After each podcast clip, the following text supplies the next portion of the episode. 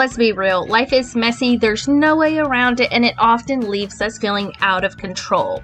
Wouldn't it be amazing if we had some helpful tools and resources to best work for you in your own life? Well, in today's society, we're getting messages on how to be the perfect size six, to crafting this Instagram worthy home, to being the best mom hustler. Let's go ahead and stop all of that by being aware and capable of so much more, meeting our goals, becoming the best moms we can be.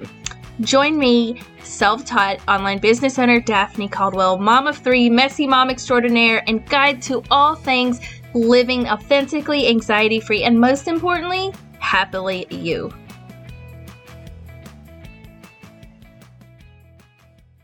Welcome. I should add a small disclaimer to this very first episode because I am a mom of three. So there's a high chance that you may hear a little bit of some rumbling of footsteps behind me in the hallway. I promise you we will get to more peaceful episodes, but I thought I would lead with that because transparency is so important in this series. And a common theme that you're going to find in a lot of the messages is authenticity and being truly you. So it's only fitting that we start with that. Now, as I'm recording this, I find this topic that we were going to name for our very first episode of Mess to a Message to be so ironic. The topic's name was Finding Out Where to Start. And the reason it was so ironic was I myself struggled with knowing exactly where to start with the content that I wanted to bring to you. And I know you're probably thinking, how does that work exactly? How do you want to start a podcast and not know where to begin? Well, first of all, let me introduce myself properly. In addition to being a mom of three, I'm in my late 30s with anxiety, ADHD, and depression that doesn't label me, but if that sentence didn't help you to understand, then you really need to stick in for this episode because this is not just for people who experience ADHD, but for those who want to learn more or just simply deal with distractions in this day and age and are busy. So, for those who don't know, ADHD does tend to come with a lot of overwhelm and decision overload. So, it's not necessarily that I have nothing to offer for this series. On the contrary, I actually have so many things to talk about, but my main goal is to focus on what would be the most helpful in a structured enough way to make sense of why we need to broach these topics. Now, the fact that so many people have ADHD or ADD, attention deficit disorders, are just simply bogged down with so many tasks is the very reason that should be good enough of a clue as to why we should talk about these starting points. So instead of finding out where to start, I want to change my message to the four S's to success. Because how can we have success in the message that we have to bring to others, to the world, for ourselves, if we don't even understand what's going on? So we need to know where we're going we need to know if we're following the true purpose of where we plan on heading. And I know it's so easy to feel pulled in a million directions in this day and age that we're in now. I feel it. If we're not receiving a text notification, then it's an email to catch up on from work. Or it's a child needing to go somewhere after school, an overdue errand that we need to attend to, or that endless scroll on social media that helps us to numb out the first S for this series is self awareness. I feel like self awareness is such a underrated word.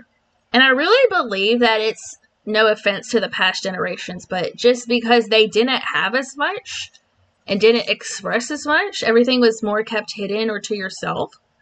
But having self awareness helps, especially with ADHD, to unlock productivity and the power to maximize our strengths. So, we're going to focus a little bit on how are we going to be self-aware or at least what are some ways to show that we have a tool to use to create more self-awareness. Well, first of all, one of the most important things whether we have ADHD or we just want to be more self-aware is to take inventory of our strengths and our challenges. It can be writing it down in a journal it could be adding it as a note to your phone. But knowing what we lack and what we're strong at is so important. Practicing transparency, there's that word again honesty, authenticity of what you are likely to be able to do or not do. Because this is going to help us not to make spontaneous decisions that may lead to a future that we didn't really want or want to work for, or it doesn't just work for us. It's also important that if we're going to write down and take inventory of ourselves, to know what our frustrations are, our triggers, and what also energizes us, because this will help us to make time intentionally to curate our schedule around the things that drain us and charge us up. Now, this all sounds good, but we need to really provide some kind of study or proof, right? Well, in a study from a leadership consulting firm, she's also a business professor at the University of Nebraska Lincoln. Teresa Welbourne, she's the founder of ePulse Inc. She has actually done a study on the energy levels of business leaders throughout regular surveys.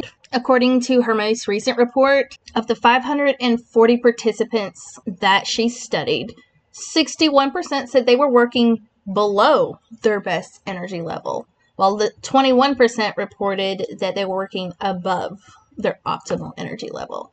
This can be problematic because she notices that this tends to create an environment where people cannot focus and do their work, and that is going to affect productivity.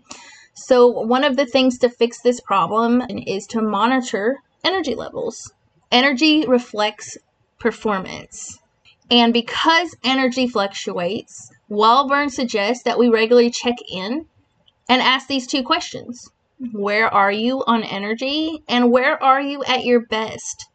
If we know how we're doing, that's a good insight to the rest of how our organization is doing, as well as just ourselves or any other place that we are needing to expel this energy.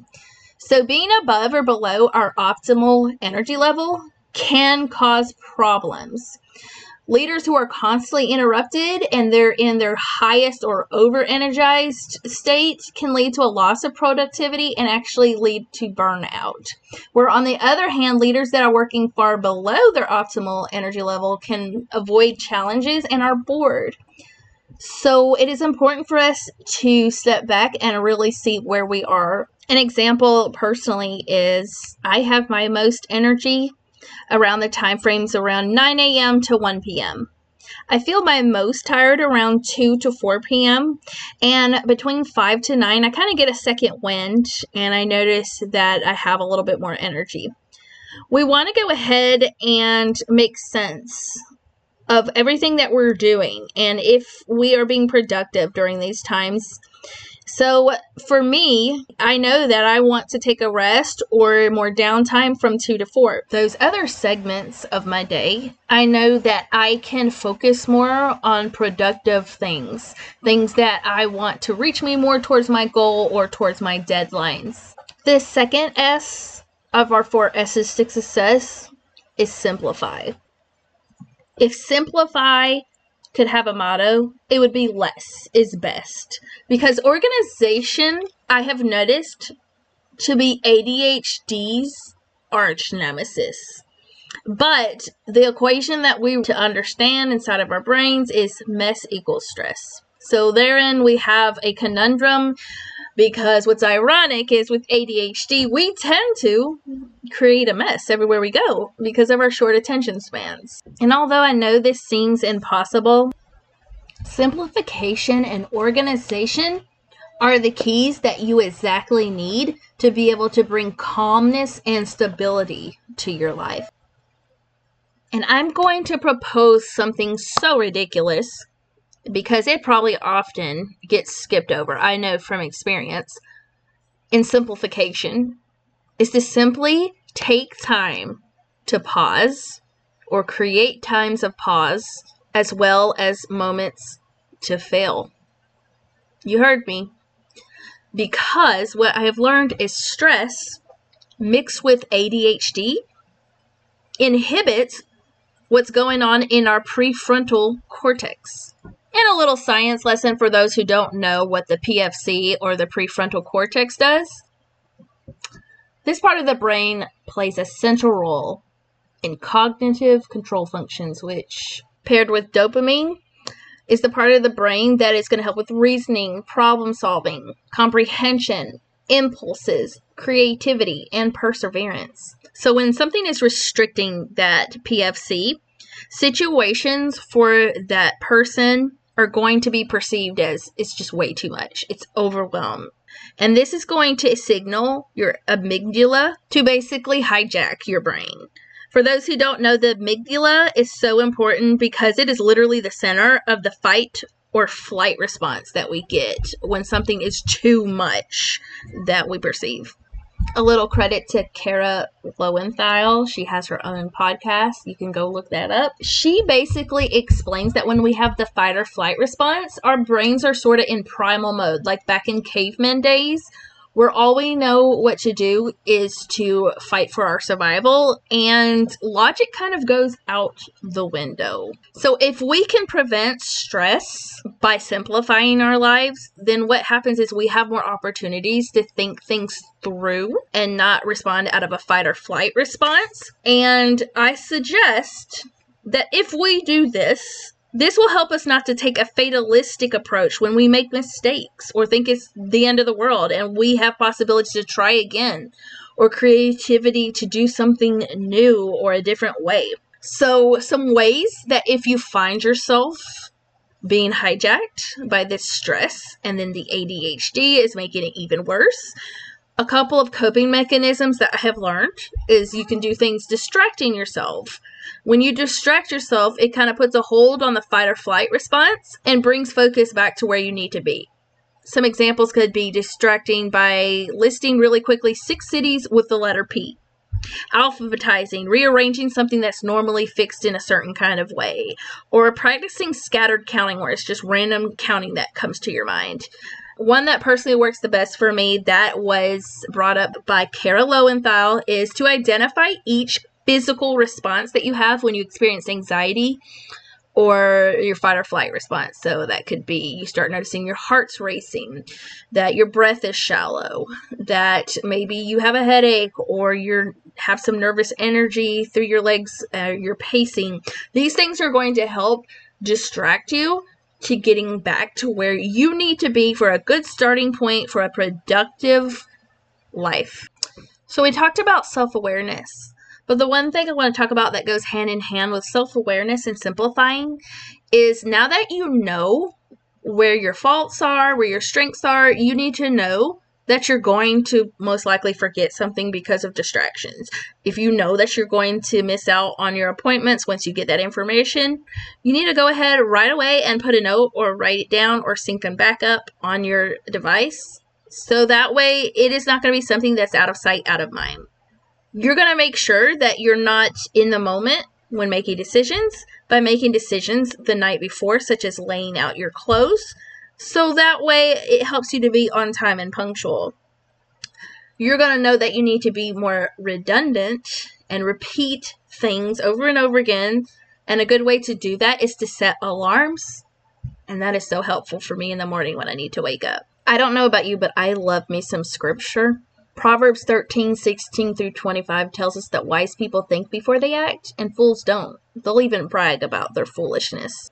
To simplify your life, you want things to be easy access. So, not having to look around everywhere in a clutter is going to be so helpful. Try grouping things that you would normally use together. For example, I like to clip my keys on a little clip on my purse loop where I hang my purse loop on a little nail by the door and that helps me to have everything together when I need to get out the door quickly.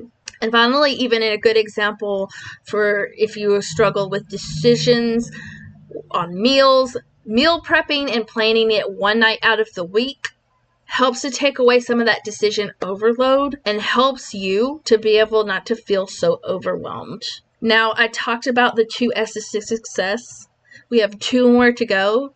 And I really hope that this podcast was helpful for you. And I want to thank you if you have taken the time long enough to listen for joining me. And I encourage you, let's continue to dive together into ways to become so much more productive, so much more powerful in turning a life from a mess to a message. Please don't forget to subscribe. And if you like this, please don't forget to rate this podcast. See you next time.